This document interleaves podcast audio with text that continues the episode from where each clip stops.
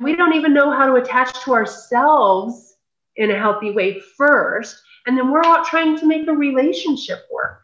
That's not going to work. But you are going to tend a couple once you understand your own attachment style. You'll realize the style that you'll probably try to attach with, and it's going to be the same person in a different pair of pants.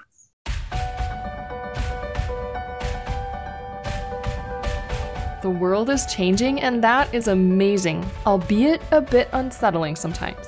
You see, the third dimension is grasping desperately to hold our collective consciousness in its grip. But one by one, we are shifting into the fifth dimensional reality. We are shedding the old concepts of fear, greed, power over, and control as they give way to understanding, love, compassion, and community. I'm your host, Laura Christine, intuitive healer and channel.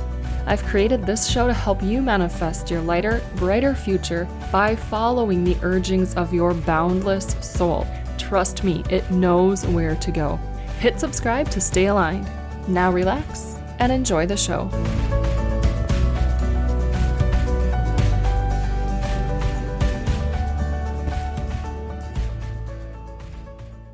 Hi, beautiful person. You know, I was thinking a lot about what to say about this, how to introduce this topic, and I honestly feel like it speaks for itself. I don't really have words. But what Corena Hammer brings to the table for us today can really change lives because we're talking on an energetic level about something that is absolutely instinctual in the human being. So I'd like to introduce Corena briefly for you, and there is a much more involved bio in the full show notes on my blog, which you can check out. But she says she never set out to be a yoga teacher, but it is her dharma. She's one of the very blessed people who has had the opportunity to find and follow and make a living with their dharma. And dharma is Sanskrit for your calling. She founded a studio in 2005, taught yoga teacher trainings in Utah, Texas, Idaho, and recently in Africa. And she's been given several unique opportunities, including to work with Duke, Nike, and being one of the first four teachers to teach at the first legislatively recognized state yoga day in the nation. Yoga has taught Corena to trust herself, stay connected during difficult times, it's taught her that tension usually makes things worse. Openness brings insight, and most importantly, nothing else in the room has to change in order for her to feel better. Soak this message in, soak these words in, let them integrate, and let us know how they resonate or not with you.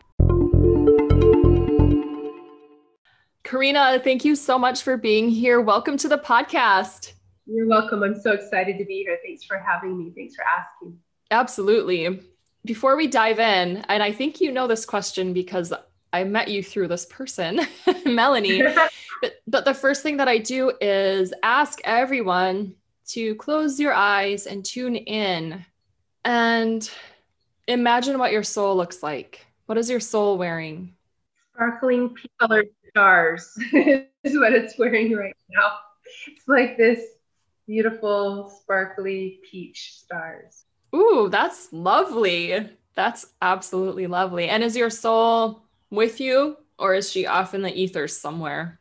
No, with me. Yeah. Awesome. Yeah. So, wherever you are, what does your soul look like? And where is it? And if it's not with you, are you able to bring it and call your soul in and live from that space? You'll stand differently, you'll talk differently, you'll act differently, and you'll feel differently. So that's why I love to share that. And I just kind of love to hear everybody's different answers. They're also unique and cool. Yes, so true. And I find if I'm not sleeping good at night, I've let my soul go out and wander the earth, and it, and I have to call that back in. I'm like out trying to do things or heal situations or you know see who needs help or something. And so if I if you get sleepless, that's something to think about. Like call your soul back. That's a really good tip. I love it. We started out right with an awesome tip. so, what makes you feel boundless? That's another thing I ask everybody. Ooh, things like this, talking about evolving, transformation, not just talking about it, but experiencing it. So, laying out the plan for it through conversations like this, but then taking steps to actually experience evolution. Too many people are reading, reading, reading about it. For me, when it's happening, sometimes it looks like a fuck cluster. I gotta tell you, because you can't learn to swim without being in the water, right? You read the book on swimming and you're like, I know how to swim, and then you get the water. But yeah, the experience of evolution and transformation. Yeah, for sure. It is definitely an experience. Yeah. I don't know how else to say it. I've been, yeah, I've been experiencing some deep stuff and it's been painful. But yeah. in the pain is, and I just actually interviewed somebody who, uh, Mike Cameron, made the point of what's on the other side of that pain, and it's joy, right? So, as long as we're willing, like you are, and like you've stated, to experience and let the evolution happen really truly in the body. That's where the joy is. Oh. Yes. It doesn't always look joyful on the way in. So sometimes people get going and they're like this does not tony robbins never said this is going to happen you know and then they like back out the way that they came in. It's like no yeah you're on the right journey. Yeah that's sure. so true and a, and a really good point to bring up whenever we're going through change it's really uncomfortable at first because our brains are wired for comfort not necessarily for what's best for us not necessarily for what's joyful what's comfortable. So woohoo good thing to think about. You've had some really interesting experiences. I want to ask first how you or why you started talking about the sexuality between man and woman is this a new thing or have you been studying it or experiencing it for a long time? How you know why now are you bringing this forward?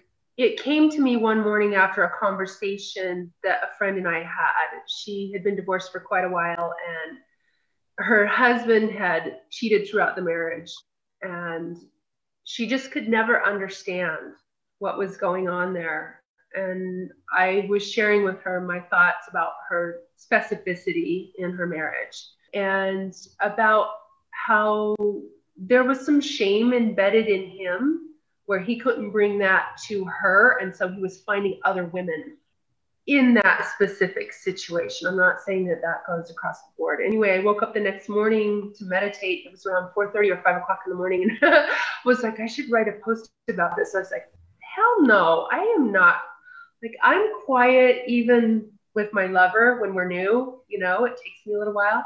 I'm not. So I wrote this thing on Instagram and I deleted it right away. I was like, I cannot write that. And then I just felt very compelled and I wrote it again. And I think it has about 6,000 likes at this point and over 300 comments.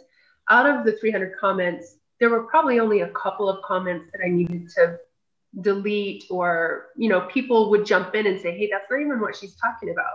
It's not sexuality necessarily it's intimacy. But a lot of my friends were writing on there i'm going to share this with my kids. I'm going to help them understand this. And literally it was bringing tears to my eyes that someone who's younger could understand it rather than just the act of sex about the intimacy the sacredness that goes in with it and I had a couple that I didn't even know that had been married for 27 years that they were on the verge of divorce and they messaged me privately and said, We read these. I, I wrote a series of three posts overall within a week and said they turned a corner in their marriage and it really helped them start a communication level that they'd never had before and started seeing some things that were going on that they had taken for granted in an everyday way and i just thought yeah this this needs to be out. So it's really just my thoughts. It's not anything that I've studied. Wow. But it's helping so many people already. Yeah. So I have a a background of yoga and traditionally yoga and tantra kind of came in together and tantra has really been taken in society in a different way that was never really intended. You know, they're taking the context out and making it about just sex and sexual positions and things like that. And to be clear, I'm not a Tantra expert. I might say something here and there about Tantra, but only my own understanding and very light knowledge of it. But it makes sense that intimacy and sexuality would go hand in hand with yoga because with yoga, the goal is to be whole. And the only way that we really have sacred sex is when we're bringing a whole being to that situation. And when we are able to be so open that we can allow another to merge with us and we can ourselves merge with another. But what often happens is come closer, go away. This is the energy that we get in relationship in general. I want you to come in here. I want you to understand me and I want you to get the fuck out of here too because this scares me. And so this avoidance and enmeshment at the same time is confusing. So yeah, the sexuality piece, it, it's not that far away from yoga once you understand yoga is about bringing the fragmented pieces home. And part of our fragmentation happens around sexuality. A lot of it for a lot of people. You know, this episode, I'm just excited because this episode is going to pair really well with one that I had with Emily Gaudreau, who teaches how to protect our children from predators. So she teaches a lot of like the educational aspects of that and it's very you know grounded and and rooted in that protection aspect but then this is going to bring sex to a whole other sort of perspective and i'm really happy about yeah. that i did read those three posts that you sent me so I could get a better idea too. And I, I really loved them. I loved how easy it was to understand. For me, anyways, it really was easy to understand. And if you look at the physicality of what's going on, you know, that's easy to understand. But let's dig into the emotions a little bit. Like, what's happening? What does, you know, what does a woman need? What does a man need? And why? why do the problems creep in or jump in or whatever it may be? I say this all the time. Why are so many of us looking for the same thing and it's so damn hard? Like, how can we all want the same thing and yet we are bumping into each other? So let's kind of bring this, let's bring everyone up to speed with what I talked about just really lightly. I equate everything back to nature and our bodies and that it's all a match at the higher levels, right? And so in yoga, we have these seven energy centers, and the root center is all about physicality. I'm talking specifically about a man and a woman. Um, I do have friends who are gay who said it's still really translated for them. But when we talk about the physicality, I'm going to talk about a woman receives a man in order for her to receive a man face to face as a woman, we have to open our legs, expose our belly, and we open our throat.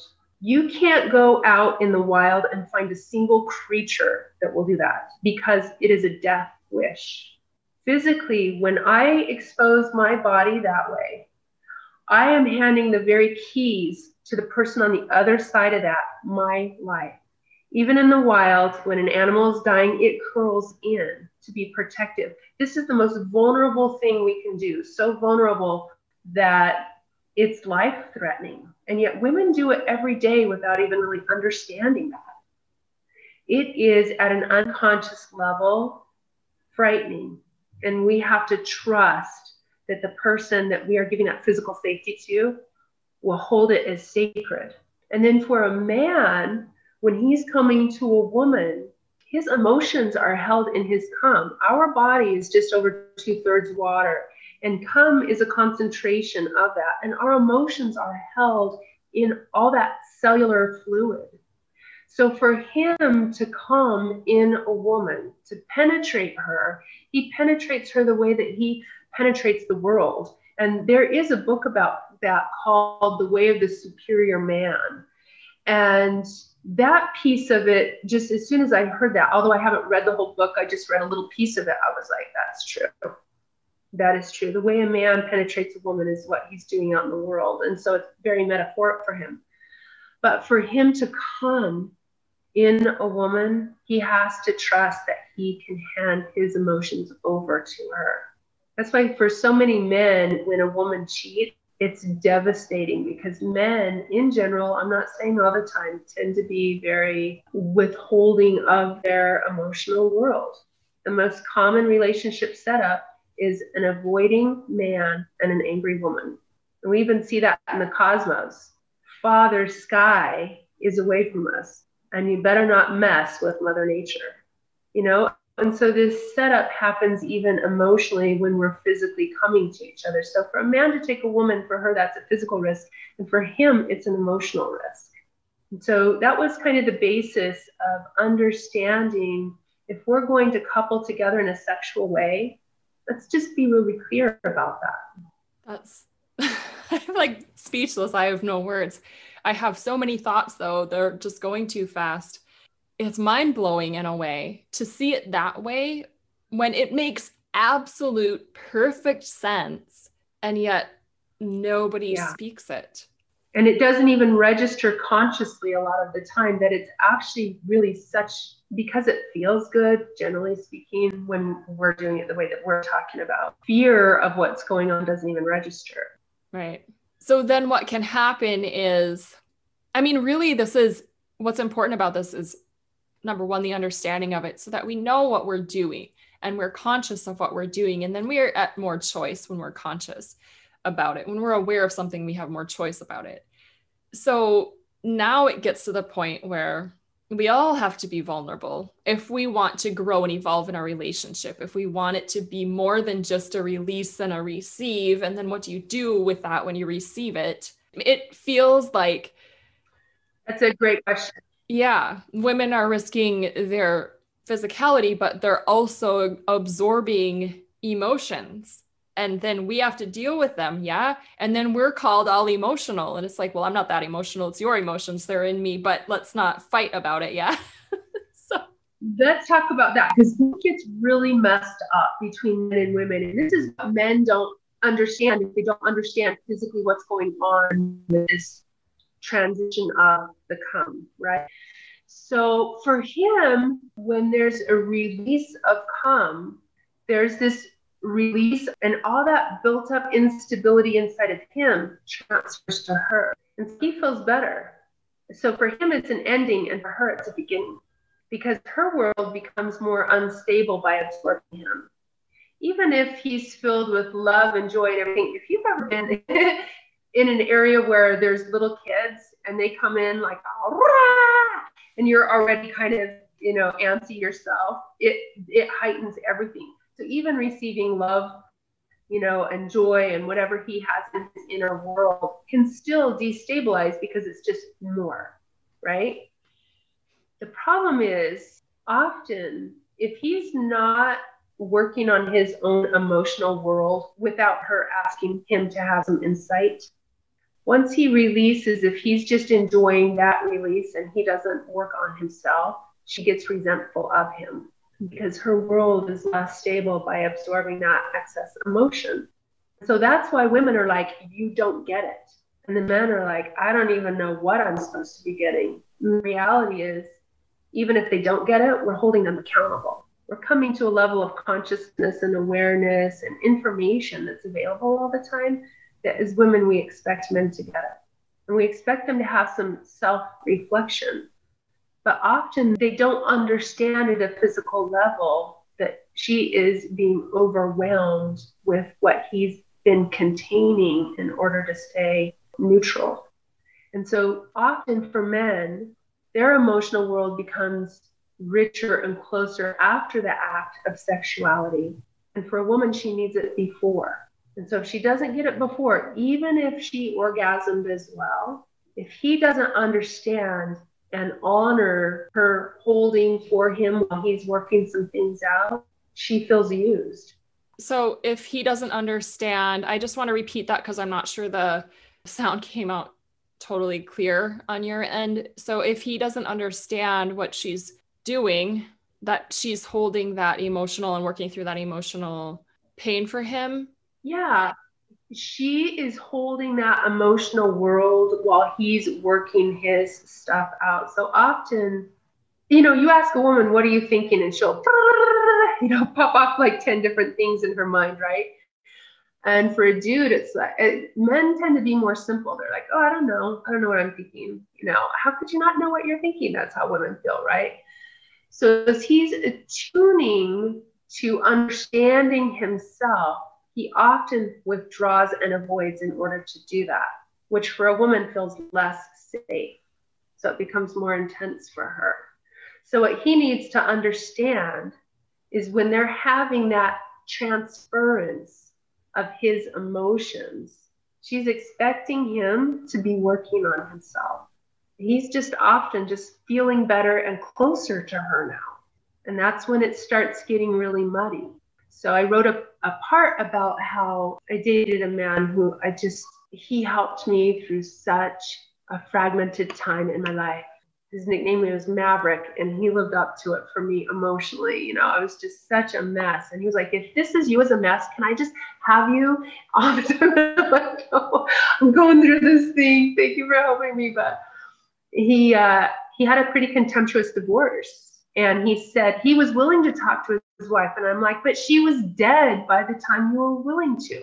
Emotionally, she was dead and she was not willing to bring herself back to him anymore. Because when she felt like, okay, he's going to get it and he's going to work on it, he would let things slide until there was this buildup and then he needed sexuality to recouple with her. And over time, she just was, she couldn't do it anymore. And so when we had these conversations and he saw his ex wife in a new life, he actually circled back to her and they started having some conversations. And for her, it was like, you finally get it. So her resentment towards him changed. And then his ability to be safe in expressing to her also changed.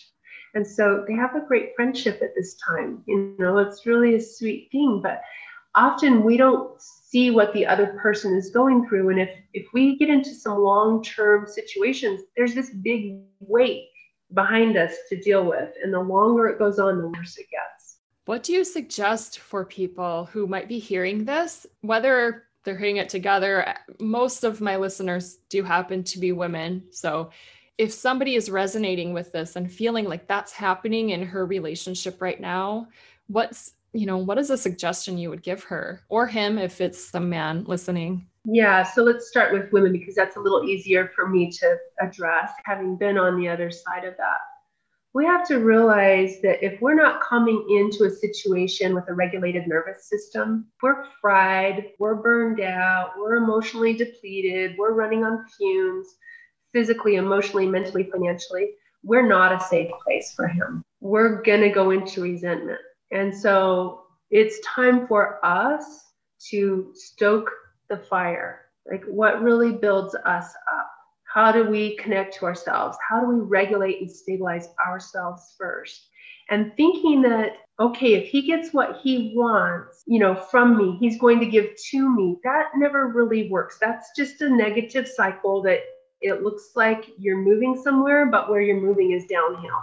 So, regulating yourself first, understanding your needs, not because you can't handle him, but are you regulated even without him? If you're not coming into it feeling more whole, you shouldn't be giving more of yourself away. And that doesn't mean you need to shut down the sexuality. Maybe it's something prior to sexuality that will help you feel more full. Maybe you want him to run a bath and just wash your back, kiss the back of your neck, listen for a moment. You know, these things are negotiated. If you're into a deep deep trench of burnout, then, you know, do you have the kind of emotional support? Have you built a team of people or are you expecting him to be every part of your life? Is he your everything, such as your provider and your best friend and your soundboard and your, you know, that gets exhausting to be the one person for all pieces of another person. So, do you have the kind of relationships that you need elsewhere that are supportive for you? How do you nourish yourself? Are you taking good care of yourself food wise and sleep wise? Are you reading things that are upholding to you? Are you being validated in the kind of meaningfulness that you're offering in life? So, you've got to start with yourself first. And then for a man, I would say really understanding that there is this exchange of fluid that is literally scientifically destabilizing. So stop pushing her buttons and then calling her crazy, first of all. Stop filling her up with all your emotions and then saying, she's cray cray. No, she's filled with too many emotions and she doesn't know how to regulate all of them, right? And so Can you bring a more loving, stable, safe person to her? Can you look at her when she's open to you physically before that act and realize she is handing you the keys to her life physically? Can you take that in and honor and respect that? And then ask yourself, what are you doing for self reflection without her bothering you about it? How much time do you take to just say, hey, how am I showing up? You know, if I go get my three ex girlfriends and they all say the same thing, maybe it's not just her. Maybe it's you're not just even picking the wrong type of woman. Maybe you're picking that type of woman because then you can blame them. Whenever I see a man who says no drama, I'm like, oh, you love drama.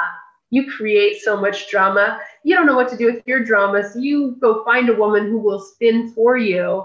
And then you can just be like, look at you over there. No, you know, uh, how do you deal with your emotions? Answer that question. How do you make your partner spin? Because we all do it. We all know when, especially in long term relationships, how to spin somebody out. Or when we're close enough, we know how to spin somebody out. So if you ask yourself the question, how do I make my partner spin and why do I do it? And you can like answer like that, you're probably attuned and aware of who you are and what you're doing. And if you have no idea, you are definitely part of the problem because you're doing it anyway. You got to figure that piece out. That is really huge. And it's, I'm going to actually draw this back to Mike Cameron, who talks about how, for especially for men, so this is, but really for everybody, but he talked about how we can all get more in tune and in touch with our emotions. Because here's the thing men aren't taught how to do it and honestly, women aren't really either. We just kind of more naturally have to do it more. So none of us really know how to deal with emotions. Women have a lot of practice with it. Men don't have it. They don't have the practice of it. So Mike Cameron teaches men how to get in touch with their emotions because he had a girlfriend murdered by an ex-boyfriend because he, the ex-boyfriend, obviously didn't know what to do with those emotions. So he took two lives, his ex-girlfriends and his that day. So just I love this web. You know, before we started, before I start these podcast episodes, I like a candle called Cosmic Web and I love the web that it's just creating of this light and how to be in the joy of being a human because it can be so joyful too. And I think, you know, that's another aspect of this sometimes it's challenging, but then how can we evolve and grow with it? That wasn't really a question, was it?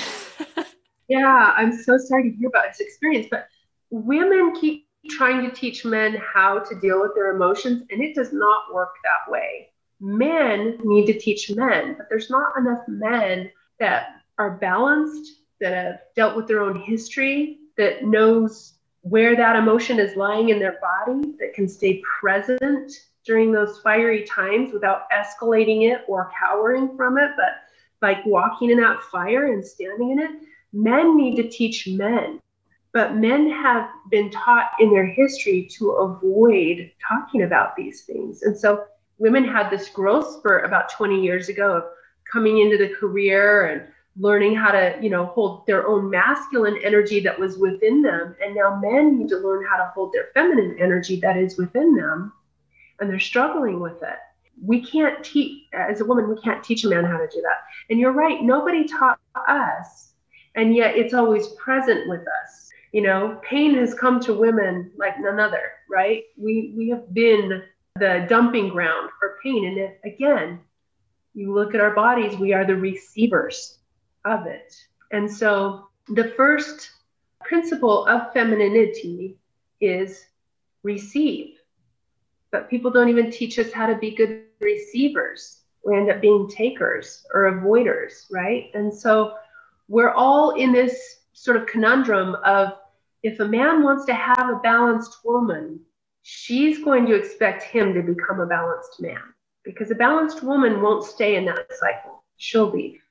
And she can't teach him to become balanced because she'll resent him over time. I personally I know what I'm doing when I'm coupling with a man. I'm holding his pain for a while while he's working some things out. But if he doesn't get it worked out, or if he shows up after the relationship as a man who's just like not authentic, I will not hold that. And so a man has to learn on his own and in relationship with other men, because as women, we tend to come into relationship with other women and gain insight and clarity. And I mean, I just had girlfriends over not too long ago that we were all chatting and just like sharing what's really going on in these deeper conversations. Men tend not to do that. And it's it's unfortunate because they need each other. We're all fragmented right now, and to become whole, we need each other. Yeah, we really do. And thinking, you know, how women have definitely felt tremendous pain. And, you know, now women are in the military and everything, but in years past, it was a men and they're just sometimes not even at choice. Okay, you're going to go to war. You know, that's a lot of pain too that the men are holding. And so are the women because as you said, we we need each other and we all need each other.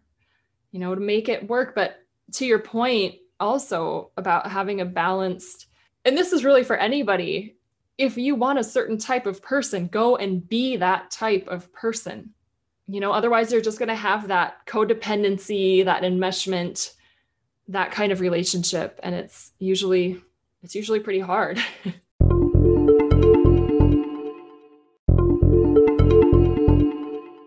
Yeah i think the the first step for all of us men women straight gay whatever it is is understanding how to regulate our own nervous system. And you know our mutual friend melanie weller does a lot in fact i would call her in my very own humble opinion, which I've done a lot of research, probably the foremost authority on the vagus nerve. And if you want to understand your nervous system, you've got to understand that piece. And anybody who's interested in their nervous system, I like looking up Melanie would be amazing.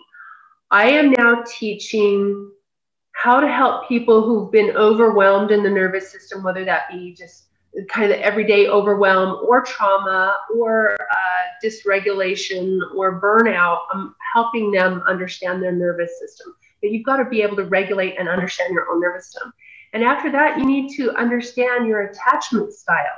And there are four attachment styles. And this is just baseline stuff that should be being taught in grade school.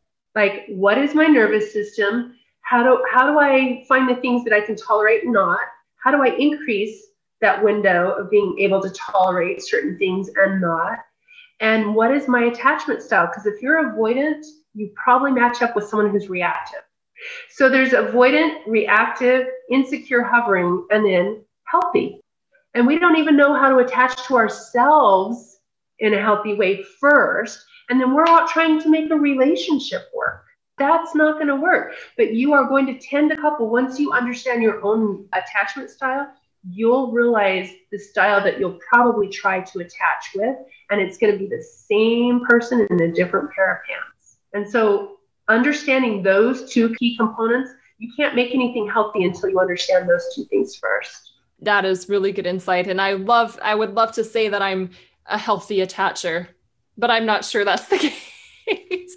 I think, I think there's a, there's a balance point for me. I, I am, very much working on being able to now i guess i'm getting pretty vulnerable here but i'm very much working on being able to speak what's going on emotionally without becoming overly emotional about it. But i tend to get really emotional because i'll overthink i will judge myself i will think i've done it wrong and oh i'm a bad person now because i'm going to say something hurtful. It's just like this mess of a person. So i'm like okay well maybe i'm reactive. I don't know but I tend to think, okay, I can just deal with this myself. So I'm kind of maybe an avoider almost in a way. This is really interesting.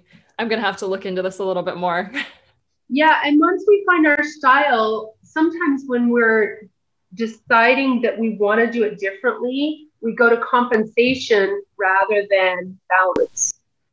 So then we compensate by being something completely different. And I think, you know, I have this philosophy that we never really fall in love with the other person. We fall in love with the part of us that gets to love them. That, I mean, I ended up in an abusive relationship because in my marriage, I had, he was such an avoidant person. He was so, uh, he does avoidant attachment as well. And so I started out as an insecure hovering, and then I went to an angry reactive. And as I became healthy in my attachment, the marriage didn't have space for a healthy attachment. Nobody's bad, nobody's wrong, right? And so coming out of that, I was like, I really want to be in my feminine energy and I don't want to be the one organizing everything. I was, you know, financially the provider. I mean, I was so deep into my masculine energy. And so I was like, I want to attract somebody who's very masculine and the person who like will come into the conversation. Like, like I don't want an avoidant person. Well, I dated someone in law enforcement who was an abuser.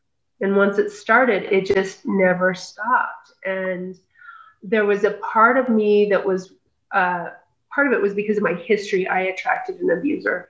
And part of it was I so badly wanted to not be with an avoider again that I just, I, it was like the frog in, you know, warm water where the temperature keeps being turned up to the point where I was like, it was risking my life.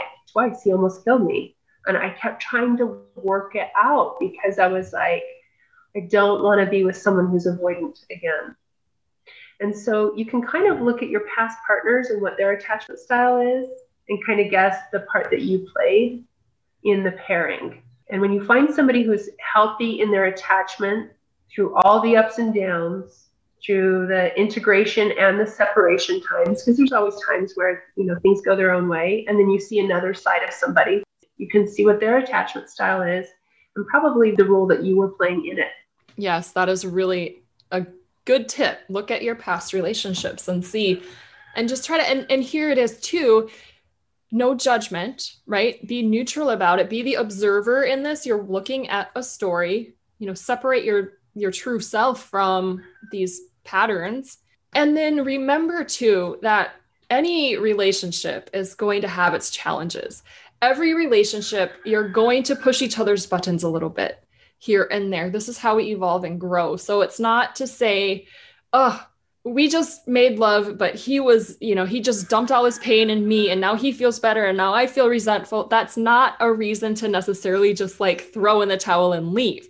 If that happens constantly, okay, maybe. But right. that's just something, okay, now I know because of what just happened. I know I've got to really, again, you know, stoke my own fire. I've got to get my nervous system balanced, like look at the service that I can do, honor myself, and see, you know, hopefully he'll look at himself. but it's true. It's very difficult. I know I've experienced this. I want to be the one to show him how good it can be, right? If you just look at yourself and you just look at what you can do, no, mm-mm no, your spouse will not listen to you. Very rarely will that happen. Yeah. You know, so that's where it's like, okay, you can pray, you can meditate, you can send the energy, you can do all the things, but notice if you're trying to control how the other person is. Yeah. Yes. So perfect. It's it's this, it's the secret agenda. Yes. I'm going to do all this not because I want to, but I'm going to spend my time doing this because I'm going to put it into this investment jar. I'm going to put it into the proof jar. I'm going to prove to you how amazing I am. And then once you see that, this is how you're going to act. And then together, this is how we'll be. No, do that if it's right because you feel like that serves you as a better person and you need to grow and evolve in those ways. But if you're doing it trying to manipulate somebody else, that will always backfire. Yeah.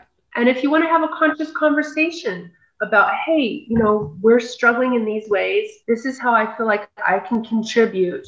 But please know I'm doing this for a time to contribute. And if I have to stay in this role, it's going to burn me out and this isn't going to be good for our relationship. That's a different thing than just secretly trying to manipulate someone into it, right? Definitely. And I know when I started my spiritual path, you know, digging in and really exploring my own self, I was in a marriage. I got married very young. I was 21 years old.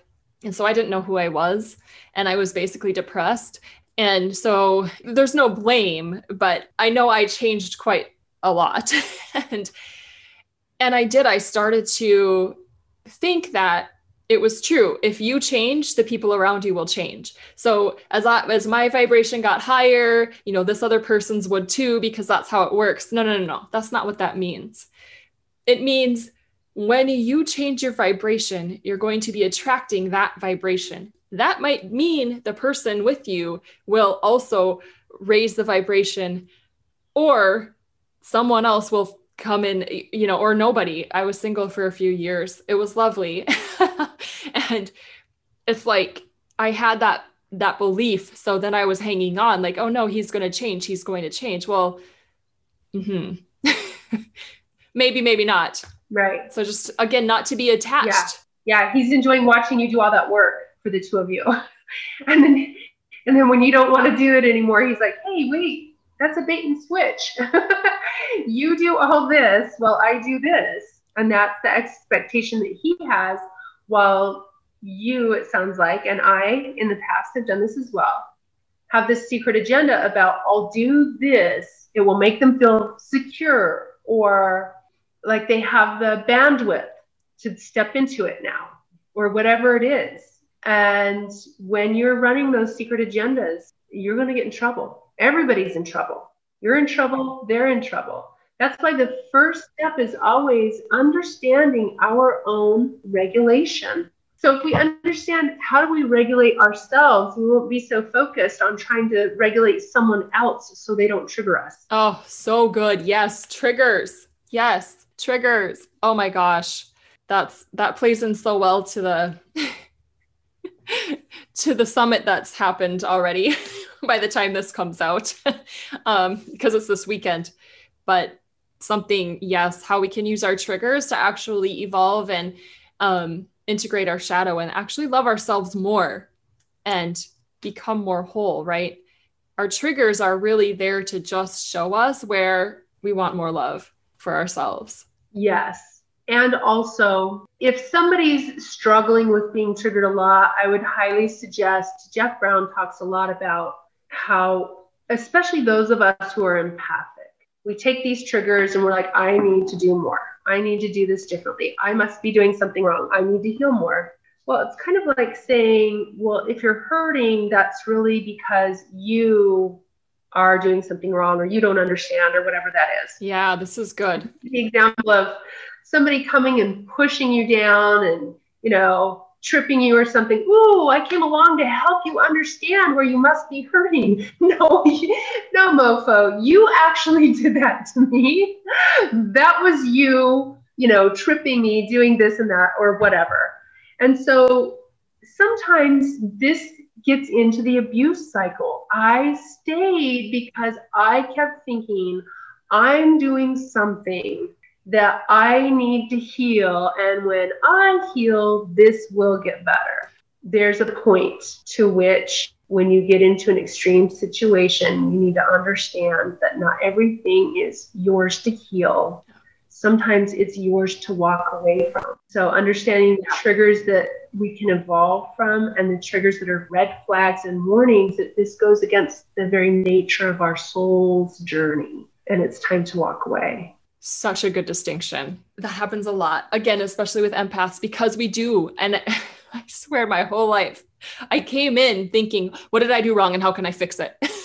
like, right. And that's not, you didn't do anything wrong. You you didn't do something wrong to deserve this, to be talked to like that, to be hit, to yeah. be whatever it is.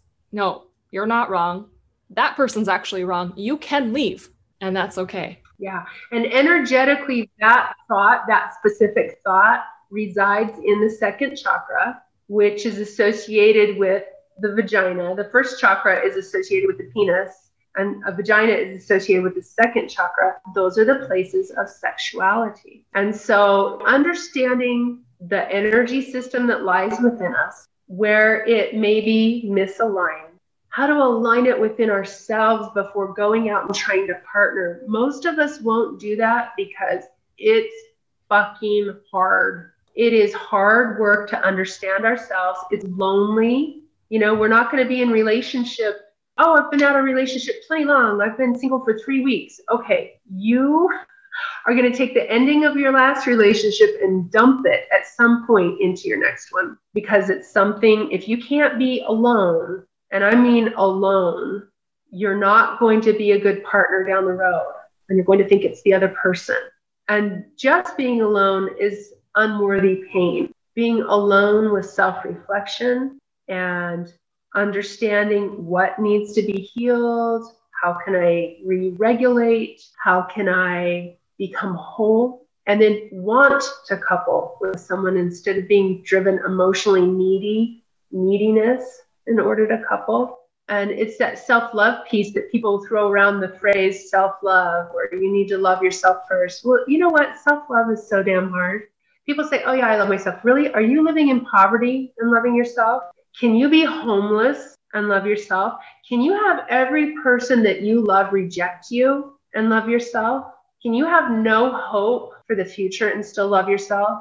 If those are yeses, then I believe you love yourself. But when they're no's, don't throw out there to other people like you need to love yourself first because you don't know what you're talking about. Go sit on a rock and cry for three years straight. And at the end of that, you might love yourself. Like strip it down to the cellular level and love yourself. And then that's it. But that's just a tremendous amount of work. You almost have to be a monk to get there, right? Yeah. Speaking of those monks, you said such beautiful things there, and I just jump. But yes, so many good points there. But it turns out that I just learned that you lived with monks for two weeks. yeah. yeah, I lived with the monks for a couple of weeks. It was funny. Um, I was wanting to go somewhere before starting a project and have like this meditation centering time. And all the retreats were like dude in a bun. I was like, this, it wasn't resonating, you know. And I heard this podcast from Jesse Itzler talking about how he lived with the monks. I'm like, I'm going to go do that. And it was all men. I didn't even know if I could do it or where it was. Like, I had to do some research, and I'm sure they just thought I was a wacko coming in there. But we had some great conversations. They were very curious about me. I guess since the Jesse thing, he wrote a book called Living with the Monks, and his wife is the spandex woman and he sold Zico. And I mean, they're like the ultimate power couple, right? And he took his time with the monks as well. And so I think they thought coming up there, I was going to be some Jesse fan or something. They Googled me, they looked me up. it's very rare that a single woman will go up there on her own. they were like, oh, what the crap with this lady? And um, so they asked me yoga stuff. And over the course of like the first week, they were so kind and wonderful and loving, but they did start asking me questions about sex because I had said in the yoga community, we have so many, it tends to be women giving their power over to male yoga teachers. And it's created a mess in the yoga community. We have, we even have a Netflix documentary about it now because a lot of people coming to yoga are very fragmented. We have histories of rape and molestations and abuse. And then we come to yoga and it's making us feel so amazing and women tend to hand their power over to male yoga teachers. It happens on occasion with women being empowered or in sync sex, but it's generally speaking what we see right now is women to men. And they said, why, you know, what is this? Because when we have a really beautiful yoga class, it's this moment of feeling only our own energy. And it feels so intimate. I don't feel the energy of what my family expects or my finances or you know, the failures of my life or the regrets. We just feel only our own energy. And when we feel only our own energy, it's so beautiful and we're so in love, it makes us want to cry. Beyond seeing your babies being born, it's really this eternal kind of wholeness.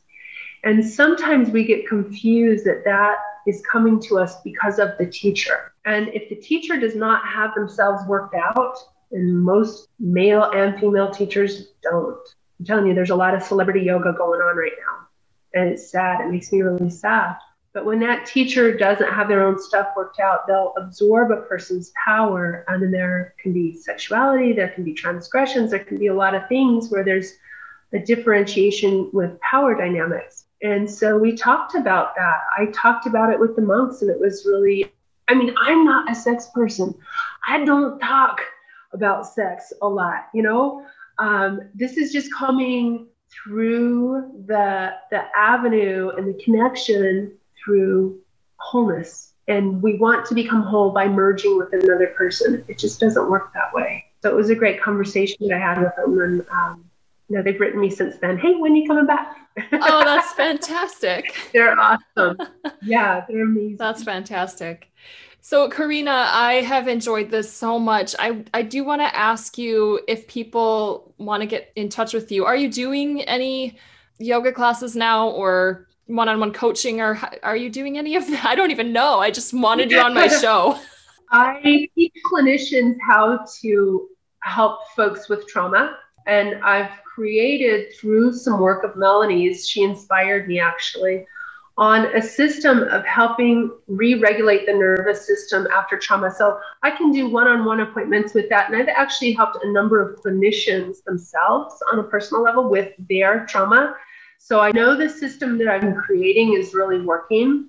Um, and I've helped a number of people that way. And so I will take private appointments by Zoom to do that method with people. It's really a helping with the fragmentation of their nervous system and reintegrating the, the lost parts of ourselves so that we are whole. So I do do that one on one. I have been teaching yoga a little bit uh, locally for Y6, but I'm pausing on that until about March. So I'll, I'll teach for them in the future again for Y6. It's a great outfit. And I don't do private yogas, but this other thing that I do for the nervous system healing is really amazing and wonderful. So I'm happy to do that by Zoom. People can contact me through corenahammer.com or corenahammer at gmail, and we can set something up for that. It takes about three to five appointments. I'm telling you, I've talked to a lot of people who've tried almost everything and it's working for them. So I'm really excited about that. I love doing those. I'm not surprised that it's working for them at all whatsoever because you're amazing. You have amazing skill. I don't know if you want to share any of your background, your history about who you've taught and how you've gotten you've taught for Nike and stuff. It's it's fascinating. It really is. Yeah, Duke University hired me a few years ago to be part of their teams to train Nike Accelerate executives. I've owned studios. I've gone across the country and taught yoga workshops helped people get their studios set up and moving. I'm one of those people who's been incredibly blessed to find their dharma, which is yoga. It's my calling in life. And as many times as I've tried to walk away from yoga, it's like, come here, girl. You know, it calls me home. And yeah, I've been blessed to be able to make a living at it and to be able to serve that way. This new thing, I've, I've never thought I was a great yoga teacher. I've I've had over 200 letters written to me about you're such a great yoga teacher. You changed my life. And still, every time I read one, I'm like, I'm not a great yoga teacher, but I always knew I was really good at something that I used yoga to do. And it's this wholeness and returning people to their hearts. I'm good at that. Yeah. And so yes, that's what I do. And I do it through this nervous system thing now that only takes about an hour and I can do it in a few sessions and the revisiting into wholeness that I do. I feel that so strong and beautifully in my heart. Thank you. Thank you so much. Any last bit of wisdom that you'd like to leave with the listeners? I mean, I haven't really thought this through. I'm just shooting from the hip. But listen, we all seem to want this thing about being our best selves and there's an intimacy that we have to have with ourselves first. And it's not easy. A lot of these people writing books and doing workshops and all the Tony fucking Robbins and all that, they're lying to you about how easy it is. So when you get in the trenches, do not beat yourself up over it. Be so compassionate with yourself. If you are breathing, you are needed here. You know, even if it's a small thing. John F. Kennedy said this everybody wants to change the world. So they want to be a senator or the president, or you know, people don't want that anymore, or a celebrity. Let's say celebrity, right? But you don't have to be that to change the world because you live in the world. If you just change yourself, you have changed the world. And so we have all this media shoving down our face. You got to be a celebrity and all this and that and the other to be amazing and magnificent. If you could feel only your own energy you would know how magnificent you are. You would cry from being so in love. And so, if you can get to that point, clear out all the other shit that has happened and been put on you and get back home to your own nature and get back to your heart, it would be profound. that would be enough in this lifetime for you to feel amazing about yourself. Thank you so much. You're welcome. Thanks for asking me to be on. It's been a blast. Well, this gave me a little bit to think about. I'm definitely going to be looking up my attachment style or looking into the attachment styles and seeing if I can journal my way through what mine might be because I could be a number of them. Maybe all of them at some points, right? And I hope that you took away something enlightening from this episode, as I wish for all of these episodes, something to help you understand the mechanics and the energetics of being human a little bit more or on a little bit of a deeper level. We are moving into a paradigm where understanding and grace and love are going to be held in much higher esteem and regard than they have in the past. So I don't know about you, but I'm looking forward to that. I would love to touch on Corena's numerology. I think I skipped it for the last one or two, but oh my goodness. If your past mastery and your outer world number are four, the neutral mind, then absolutely yoga will be a part of your life, needs to be a part of your life. and it is absolutely not surprising to me that yoga is the main source of income and of lessons learned for Corena. Why? Well, she mastered the neutral mind in past lives. No, the neutral mind is the yoga, is the yogi. It's the centered in stillness type, where when you're centered in stillness, you're connected to all that is. You're connected to all, just everything, and you're clear. So she has mastered the neutral mind, and yet her outer world number, which is where her karma lives, is also the neutral mind. So she's mastered it and she's mastering it on an even higher level in this lifetime. I love that she lived with the monks for a couple weeks. Boom, neutral mind, meditation. When I say yoga, I don't mean vinyasa. I don't mean you have to do a specific style of yoga. I simply mean uniting the body, mind, and spirit with the universal spirit as well. So that's what yoga is. That's what the practice of yoga does for you. It brings you into a state where you are united. Yuj is the root of yoga. And yuj means to unite. It is like to yoke, to really unite with an other or other. And so with yoga, we want to unite with the big S self within our personality self. And then I'll touch just on her path number, which is an eight. So the eight is the pranic body. This is where your vitality is. And this is where that take charge leadership personality comes into play in a big way. It is the part of us that can harness and direct energy for healing. So, as Corena mentioned, I'm sure she's a fabulous yoga teacher, but I do know what she's talking about. As a yoga teacher myself, it's not about the yoga. It is about what yoga does for you. And as she mentioned, she helps people collect those fragmented aspects of themselves and bring them back together which is exactly what the definition of yoga can mean. And she's using that to heal. She's using that to harness the energy that is always available in the present moment to bring people back to themselves.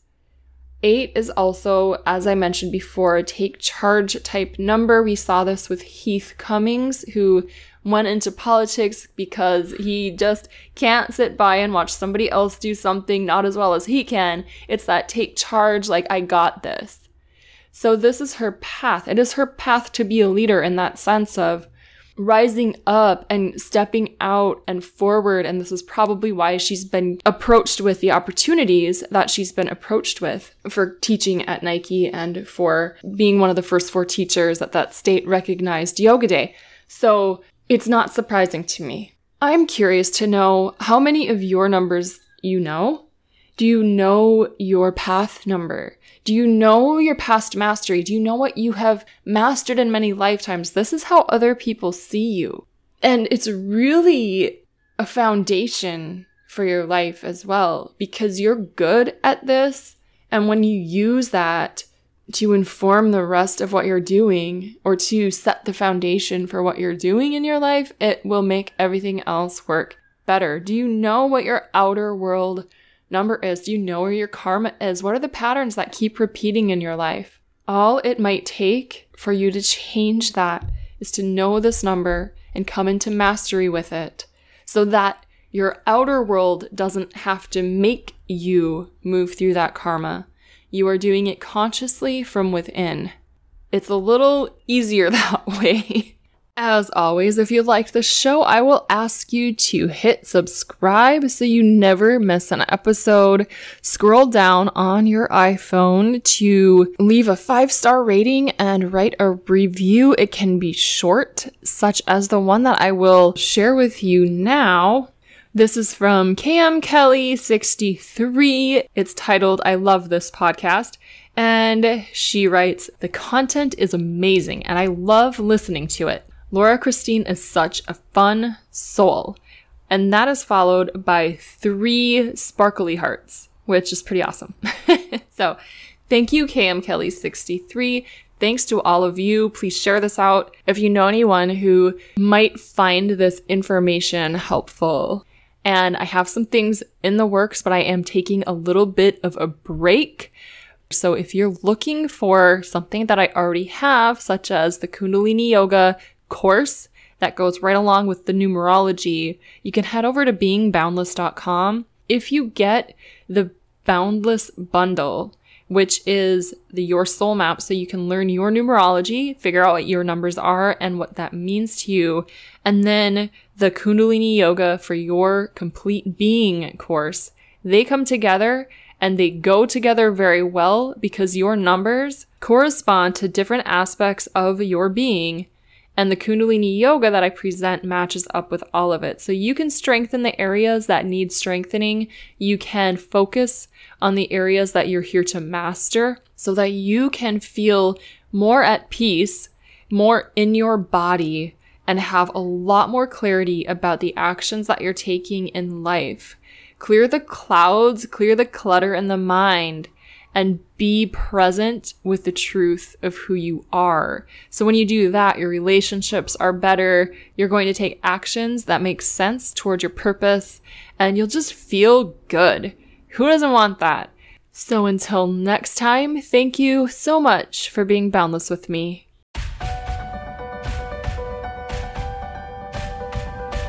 Thank you for listening, and thank you so much for being a part of this great awakening on Earth. What a wild time to be here. I want you to know I'm here for you. If you're looking for one on one support or just need quick clarity, head to beingboundless.com to see how I can help make your transformation smoother. If you found this episode to be helpful, please share it with your friends. On a similar note, please leave a five star rating and review on Apple Podcasts so others like you can find it and benefit too. I cannot wait to read yours on a future episode. Until next time, thank you so much, Boundless Soul, for being boundless with me. Your friend, LC.